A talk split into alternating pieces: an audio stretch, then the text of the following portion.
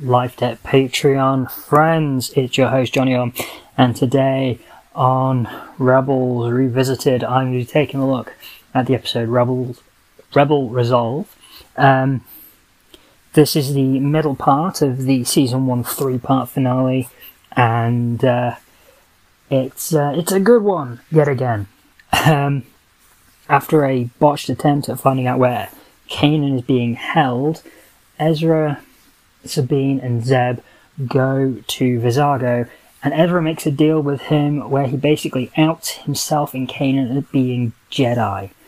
He Vizago gives them information about uh, the Empire using courier droids uh, to transmit information from the planet to the rest of the fleet um, by sending them from Lothal to uh, Imperial ships um, in orbit. Um, so they uh, they steal a courier droid. They send Chopper in his place, and Chopper gets the information that they need. And after a brief uh, duel or battle in space, the Ghost returns to Lothal, uh, ready to go on their mission to find Kanan. So, this episode has it all. It's got intrigue, it's got action, it's got um, a spy plot line. You've got making deals with the devil, literally, because uh, Vizago is a Devaronian and they look a little bit like the devil. Um, and, you know, you get to see like kind of the stance of the uh, Fulcrum and the rest of the Rebel Alliance. Uh, well, Rebel Alliance pre-alliance essentially, um, where they basically get where Hera gets told that they've got to stop looking for Kanan, which is why Ezra, Azeb, Chopper, and Sabine hatch a plan to basically go against Hera's orders. Um, it's um, it's a fun episode. Uh, it's again they're kind of going from you know light-hearted to heavy to light-hearted to heavy. And this again is a heavy episode, but it feels quite light-hearted because there's a bit of a caper. Um, you get a bit of action, you get a bit of comedy. Um, standout line is, you know, um, Ezra telling Zeb, uh, well, Zeb wondering why he is the one who's got to kind of escort this courier droid on the ghost. And Ezra tells him it's because he's intimidating, and Zeb's like, well, yeah, he's right. Um, you know, bits like that quite funny uh, at the beginning when um, they steal an ATDP. Um, and basically Ezra's trying to get the the uh, the driver out of his chair, you know, and it starts knocking it all over. It starts like knocking the steering columns and whatnot. And Zeb's like, "I'm up here," um, and then he falls off. You know, it's it's funny, but you know, it it needs to be. I mean, we had a really um, heavy episode the episode before, and you know, as we're running into running up to like the season finale, it needs to be lighthearted because even though they're setting up this the, the final episode of the season, it, you know, it it needs to kind of maintain its maintain the kind of the standard that Rebels has set. Um, I love the fact that it kind of, uh, you know, you got Ezra making this deal, and um, you know, we know there's going to be repercussions for that later. Um, we get to see the Empire torturing Kanan as well, trying to get him to speak and give some information, any information on the rebels. Um, but when he's not talking, it kind of comes to light that maybe he doesn't know a lot. Excuse me.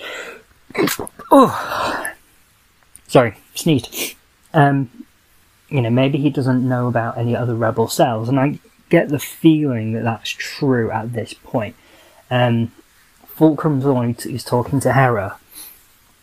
Hera, I get the feeling, knows a lot more than um, than the rest of the crew. We get that impression earlier on in the season. The fact that Kanan doesn't know these things is interesting, but I guess at the same time it makes it easier for kind of like, you know, they if anyone gets captured and they don't know anything, then you know there's no they can't spill any information. Um,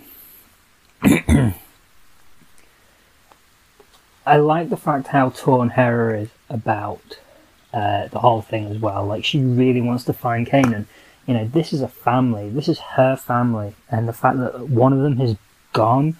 You know, she wants to find him, but she's honor bound to the the rebels in the larger, in the broader scope, and she's been told not to go. So what's she going to do? Um, and, you know, you can feel her conflict, and the fact that they all go behind her back. The only reason I think she's angry is because they um, Ezra makes the deal, um, and you know, even though they come out of it winning, or just about, you know, I mean, they, they Ezra comes up with a plan, they and they they pull the plan off, but at the same time, you know, he's now in debt to a criminal and essentially he's roped Kanan into it as well. Um, especially to someone who you know would you know would sell his own mother for the right price, um, and not as, not in as nice a way as Hondo would. I feel like you know that's the reason why Hera is angry, not because they've gone against her orders and the orders of the rebels, basically because you know they've Ezra's kind of put him and Kanan into an awkward position. But you can't deny that it gets them what they need, and at the end of the day, you know, what's the cost of Kanan's life to Hera? Um, so yeah, that, that's kind of where I'm, that's where I kind of sit on this episode. Is like, you know, if a member of my family was taken and I had to make a deal with the devil, I'd do it. You know, it's and that's what Ezra does. Um, I mean, Sabine and Zeb aren't sure about it either, but at the end of the day, Ezra's got to do what Ezra's got to do. Um, I love the fact that they, uh, you know, the chopper goes into the uh, the Star Destroyer. Well, the it's even a Star Destroyer, is it? Is it like the? I think is is it an Old Republic ship that's just been retrofitted? Possibly. And um, he goes onto that ship and is like, you know, doing everything that he shouldn't be doing, and they're like, "Wait a minute, you're just malfunctioning. You're just malfunctioning. No, no, no." Oh no, what is he doing now? Oh no, now we're under attack. It's like, oh seriously, you don't realise that that's what's going on.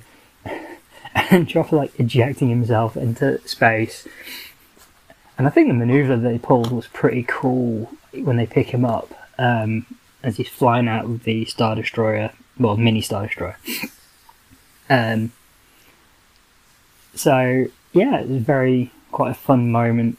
And then when they say, "Oh yeah, that new that, that courier droid was really helpful," at the end, and you know, we couldn't have pulled it off without him. And Chopper's like, and they said, let's keep him. And Chopper's like, and then pushes it out of the, pushes him out of the ghost as the door's closing. And it's like, oh, oh, Chopper, you cranky old droid. And the fact that it's voiced by Dave Filoni, oh, I just love it. I just love it. Um, so, uh, that's going to be it for this episode. I just want to say thank you for your continued contributions to the blog and podcast. Oh, hello, Lily my cat's come to say hello. Um, thank you for your contributions to the blog and podcast. They're greatly appreciated and go towards the upkeep of the blog, the pod, and um, and getting stuff to put out there. You know, getting stuff that I can review and talk about to provide more and more content for you lovely people.